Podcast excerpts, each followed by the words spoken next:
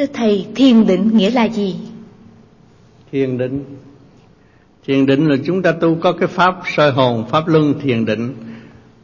Phân giải cho nó rõ rệt Khứ trượt lưu thanh hội tụ. Nó mới định, định tức là nó nhập cái luồng điển đại bi Để nó tiến thẳng về Niết bàn thiên giới.